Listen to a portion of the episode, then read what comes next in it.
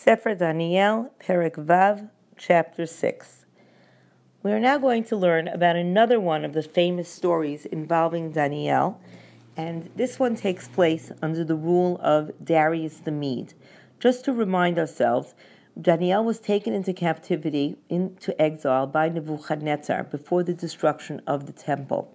He, he served in Nebuchadnezzar's court, and then he kind of fades off the scene until Nebuchadnezzar's third successor, possibly his grandson, Belshazzar, who calls him back to interpret a strange vision with a handwriting on the wall, Tekel Farsin, which foretold the in, imminent destruction of Belshazzar's kingdom and its takeover by the Persians and the Medians. And lo and behold, that very night, Belshazzar is killed and he is succeeded by the new alliance of Persia and Media. Just a little background information, and we have this from history texts going back to 425 BCE. Herodotus, who wrote one of the first history books, Darius the Mede and Cyrus the Persian, also known as Cyrus the Great, conquered Babylonia. It's possible that Cyrus was Darius's son-in-law. They had made an agreement that they would take turns ruling. Darius rules for one year and then he dies, and Cyrus doesn't have to give it back to anybody after that. So we are now at the beginning of Darius's rule. Darius in Hebrew is known as Daryavish, and that's the term that we will use for him. Pasuk Aleph. V'Daryavish mada'a kabel, kabel machuta.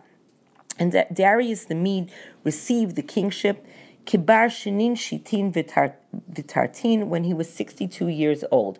Now, it's not usual to specify the age, but I think the reason that it specifies it here is to tell us that he was old, and therefore it was not... Um, expected that he would live for a long time or rule for a long time. It should also be noted that this is not Darius who rules at the time of the return to Zion in the time of Ezra.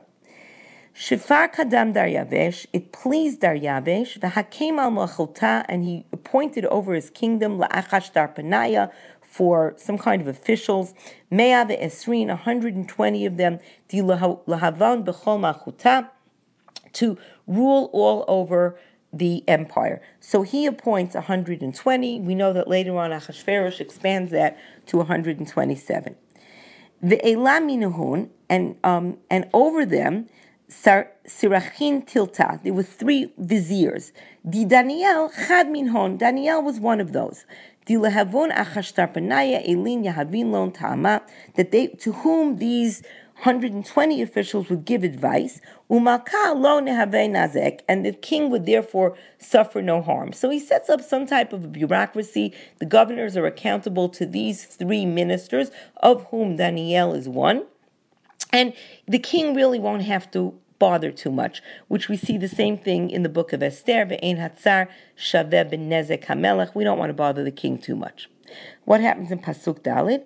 Edyan Daniel dinahava mitnatzeach al sarchaya, and Daniel then became to overseer of these three viziers and the Achashtar Penaya, as well as those governors, Kol Kabel de Ruach Yatirabe, because he had an extraordinary spirit. Umalka Asit Lahakimute al Kol and the king had thought to appoint him over everybody else. Um, the Malbim states that he decided to put all power into one good person's hands to avoid corruption. However, when one person has all the power, that can uh, definitely arouse jealousy, as it does in this case. So what happens? Edyan havo um, ba'in. So the, the governors and the viziers try to find a way to have a libel, an alilah, against lihishkakha le against Daniel mitzad malchuta with regard to the kingdom. Okay, they could not find neither fault nor corruption. Kol kabel de mehemanhu, because he was faithful. V'chol shalu ushchita lo ishtakachat alohi, and they could not find any error or corruption in him. Despite, no matter how hard they tried to find an accusation against him, they were unable to accuse him of any kind of impropriety. And now we have a new development in history. Now it becomes a religious attack. Edyan, Guvrin, Ilach Amrin, then these, these men said, Ilah. Since we can't find any fault with Daniel, lahen hashkachana. We need to find it in his religion, in, in the religion or in the law of his God. So if we can't find anything wrong with him, we will find something wrong with his um, with his religion. And this is really the first time that we see pure overt anti-Semitism in Tanakh. With um, you know, it might have been nat- national, it might have been philosophical, but here this is absolute, total, purely religious anti-Semitism. Pasuk Zayin, what happens? Edyan Sarchaya v'achashtapanaya ilin. Ilan, here, Gashu al Malka. So the governors and the viziers assemble around the king, and this is what they say to him. almin Let the king live forever. They salute him. Um, they salute him before they're going to say anything. Notice that here they used his name possibly because they wanted to stress that they were loyal to him, unlike the Babylonian kings where they didn't mention the name. So what did they say? Ityatu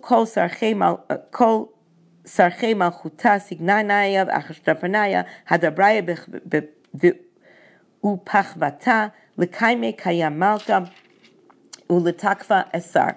We have all conferred, all the viziers, the nobles, the governors, the advisors, all kinds of officials have confirmed to reform the king's law ulatakfa asar, and to strengthen his prohibition. Min kol Allah. Okay, anyone that will make a request of any god, the enash, or of a man, ad yomin tiltin for 30 days, lahen minach malka, except for you, O king, yitrame legov aryavata, will be thrown into a lion's pit. They advise him that no one can make a request of God or of man um, from anyone for the next 30 days, and if not, he'll be thrown into a lion's den. Why would he agree? Because this will definitely consolidate his power. It sounds very good if they if they do this and they're flattering the king. It really appeals to his vanity. Pasuk tet, what happens? Ka'an malka. Therefore, O king, Kim esra. Okay, approve this prohibition. Vitirsham kitabva and inscribe the writing. Dilola hashnei hashnaya, so that it cannot be changed. Kidat madayu paras dilote ada, according to the laws of Media and Persia, which cannot be changed. As well, we know from Megillat Esther that you can't change a law in Persia once it's written down. Pasuk Yud. Kol kabel dina, as a result of this, Malkar Daryavish Risham Katva Be'esra. He inscribed the writing and the prohibition. He follows their advice. Meanwhile, what happens? We're going to see that Daniel, even though he knows of this law, is not going to be cowed in any way. Vidaniel, Kidi Yadadi Rishim Katva.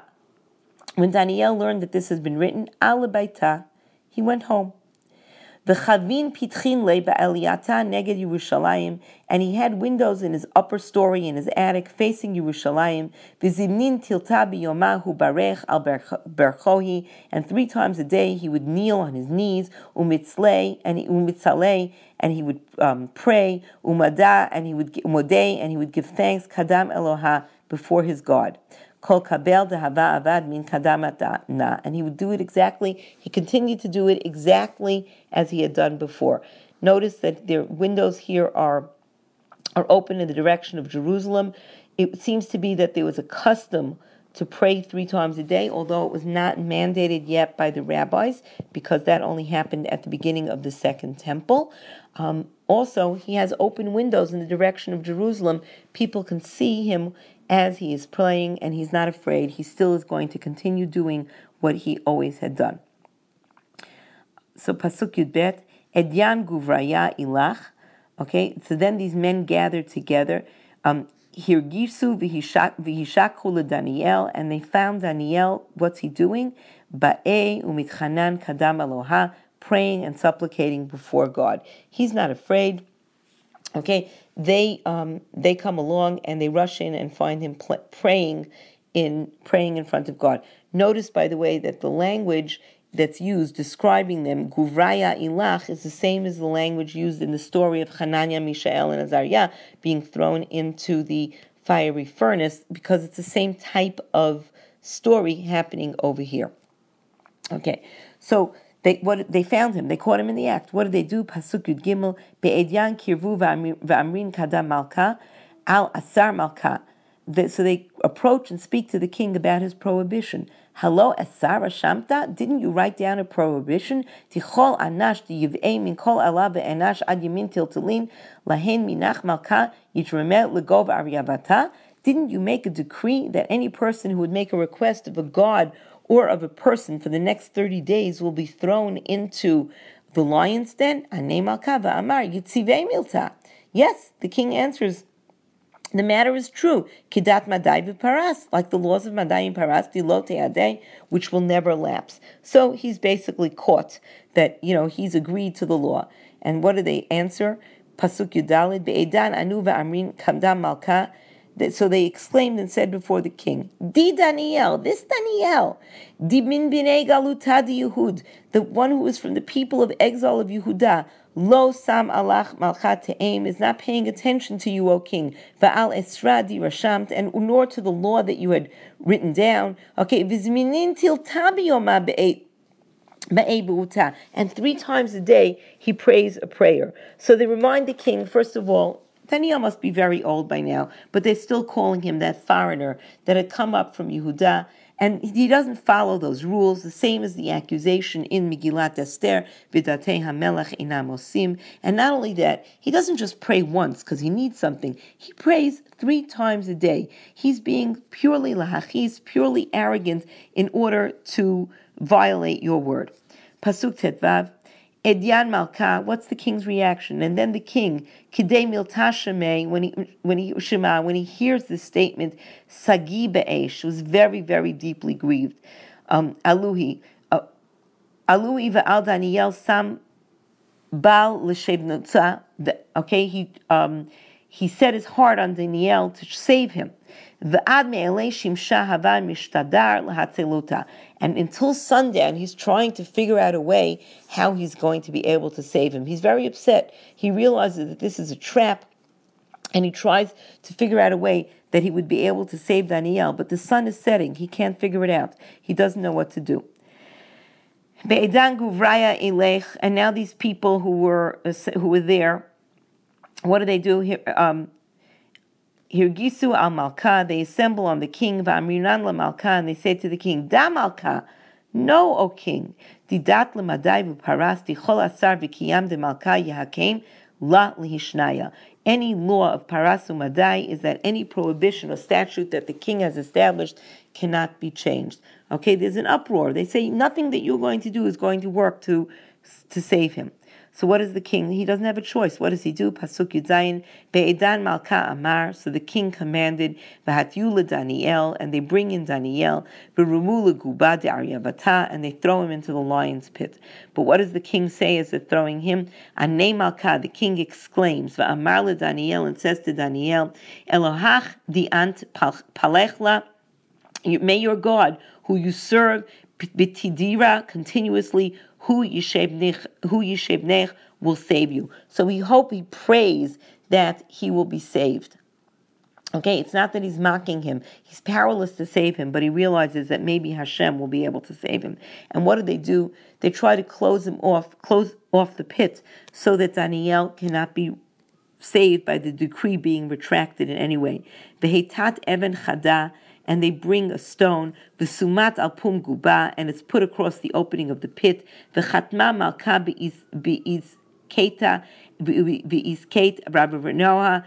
And, and the king sealed it with his signet ring and with the signet rings of all the governors there, Dilo Tishnei Tzivu Daniel, so that his will regarding Daniel could be not be changed. So nobody is trusting the other side. The king is sealing it so that the officers can't come in to hurt him, and the officers are sealing it so that the king cannot come in to save him. And in the meantime, Daniel is stuck in the lion's den. The king has a terrible reaction. He's very depressed. Edyan azal malkala the king goes back to his palace. Ubat tivat, and he went to bed. V'tavchin lo lohan el kadame, and he doesn't have a table set before him. Vishenata nidat alohi, and his sleep wanders from him. So he's gone to sleep, he can't eat, and he's unable to sleep, probably evoking a little bit of Achashverosh to us as well. Be'edan, okay, malka b'shaf, b'shafrafara yikum b'nahaga. Okay, the king arose in the darkness before dawn. Ubihit bahala ligabe aryavata azal, and quickly ran to the lion's den. He was worried. He wanted to see what was going on. He's afraid. Okay, and as he draws near to the pit, Daniel, that's who we wanted to see, to Daniel, Bikal atziv ze'ek. He calls out, he cries out in a sad voice. Ane malka Daniel. The king called out and said to Daniel, Daniel, Avad Elohach Chaya, the servant of the living God. Elohach di'an palach la b'tidira haichal shibutach min ayivata was the king who you serve, the God who you serve continually, able to save you from, from the lions, able to save you from this terrible fate. Remember, the king can't see inside because there's a rock over the stone, over the, the mouth of the pit. Edyan Daniel, and then Daniel Imal Kamilel spoke to the king. Makal almin chaye, make the king live forever. Notice he's calm. He can even salute the king and engage in the court protocol. He's not worried. And then he describes the miracle. Elohi shalach malacha, my God sent his angel. V'sagar pum aryavata, and he closed, that angel closed the mouths of the lions. V'lo chabluni, and they were not able to wound me or to hurt me. Kol kabel dikadmui, zachu zachu hishtakach li, because merit was found for me before him. The kadamech, and also before you, Malka, my king, chabula lo avadit, I haven't done any harm. He's saying I had a merit. And we'll see what the merit is in the next pasuk. But I want you to know, my king, that I didn't sin against you either. I didn't sin against God, and I didn't sin against you. And this really evokes Yosef when he says, I cannot sin against God or against man by betraying my master. Be'edan malka sigi te'ev. Then the king was very, very happy, very pleased. Aluhi. Daniel Amar Lahansaka min guba, and he commanded that Daniel should be brought up from the pit. V'usak Daniel min guba, and Daniel was brought up from the pit. And there was not a single wound to be found on him. Why? Diheman be'eloha, because he had trusted in his God. In, in his God. So that was the merit that he had had. Amar Malka, and then the king gave a command. V'hatyo guvraya ilach, the achlu di Daniel, and they commanded that they bring the men who had slandered Daniel, ulegov aryavata remu inon, and they threw them into the lion's den. Them, Bnei their children, Unishehon, and their wives. Vilomatula Aryat, and they guba, and they didn't even reach the floor of the pit. Adi Shaltu Bahon Aryavata, until the lions overpowered them. V'chol Garmihem Hadiku, and they crushed all their bones. So the king orders the slanderers, their families, thrown into the lion's den, where they are ripped apart before they even hit the bottom. And it's interesting because once again, we have the same parallel language as we saw in the previous story with Hananiah, Mishael, and Azariah. And now what does he do? He reacts in the same way that Nebuchadnezzar did. He sends out a letter. The Abarbanel points out that this letter was really preparation for permission being given to return to Eretz Yisrael and rebuild the Beit HaMikdash. But since Daryavesh died after one year, he doesn't issue that proclamation. But his son-in-law, or maybe nephew, Koresh, Cyrus, will decree that instead, as we learn in the beginning of the book of Israel. Be'edan, and then Daryavesh Malka Ketav wrote, Daryavesh the king wrote, L'chola mamaya umaya v'lishna, to, to all the nations, people, and language, the dayarin bechol ara that live on the whole, all over the world. Shalmechon yisagay, let your peace be abundant, let your peace increase. And then he describes what his decree is going to be. Min kadamai sim ta'em, uh, an order is hereby issued by me, the bechol shaltan malchuti, that in all the dominion of my kingdom, lehavun zain v'dachlin mikadam alohadi Daniel, the people should tremble me in fear before the God of Daniel. Tihu Elohachaya, for he is the living God v'kayam la'olamin, and will exist forever. Umachutei dilo titchabal, and his kingdom cannot be destroyed. V'shaltana ad sofa, and he will have domain, dominion until the end. He acknowledges God's greatness. Notice, by the way, that the um, that previously he had um, Nebuchadnezzar had given given this type of a. Uh, of of a proclamation, but we're going to see here that it's even more intense as we continue in Pasuk Chavchet. Okay, God is Misheziv Umatzil. He saves and he rescues Va'avad Atin and performs signs, V'timhin and wonders, V'shmaya Uba'ara and the heavens and the earth. Nebuchadnezzar only acknowledge him as the God of the heavens. Disheziv le Daniel min yad Aryavata, who had saved Daniel from the clutches of the lion. And then the, the story concludes, Daniel dina, and this Daniel, Hatzlach b'machut Daryavesh, met with success, was successful when Daryavesh ruled b'machut Koresh Parsa'a, and, and in the kingdom of the reign of Cyrus the Persian, who succeeded him. Okay, it's interesting to compare and contrast the two stories of the Kivshan Ha'esh, the fiery furnace, and the lion's den. The fiery furnace takes place at the beginning of Nebuchadnezzar's reign, so too the lion's den takes place at the beginning of the Persian reign. There's a stress on the foreign origins of the Jews in both stories. We have words that are very similar, Yitrama, Achal Kartzin, Shalat, it only found in these two stories. In both these stories, an angel saves them and they're totally unharmed, and the people who wish to harm them are suffer the fate that they wanted them to have. In both these stories, we have a concept of Kiddush Hashem. Both times, the actors have great impact on the king, which the king then publicizes, and there is reward and glory given to the heroes. In both these stories, we see that success can sometimes engender jealousy, and that may be a lesson for the future. And I think that's a key lesson from both these stories. However, in Hananiah, Mishael, and Azariah, they're young. Daniel, on the other hand, is about 80 years old. The Nebuchadnezzar tries to convince the boys and then acts harshly and forces them into it. Daryavesh, on the other hand, really tries to save Daniel, but is unsuccessful due to the laws of his own kingdom. However, in either case, I think that the abiding lesson is one of a willingness to serve Al Kiddush Hashem.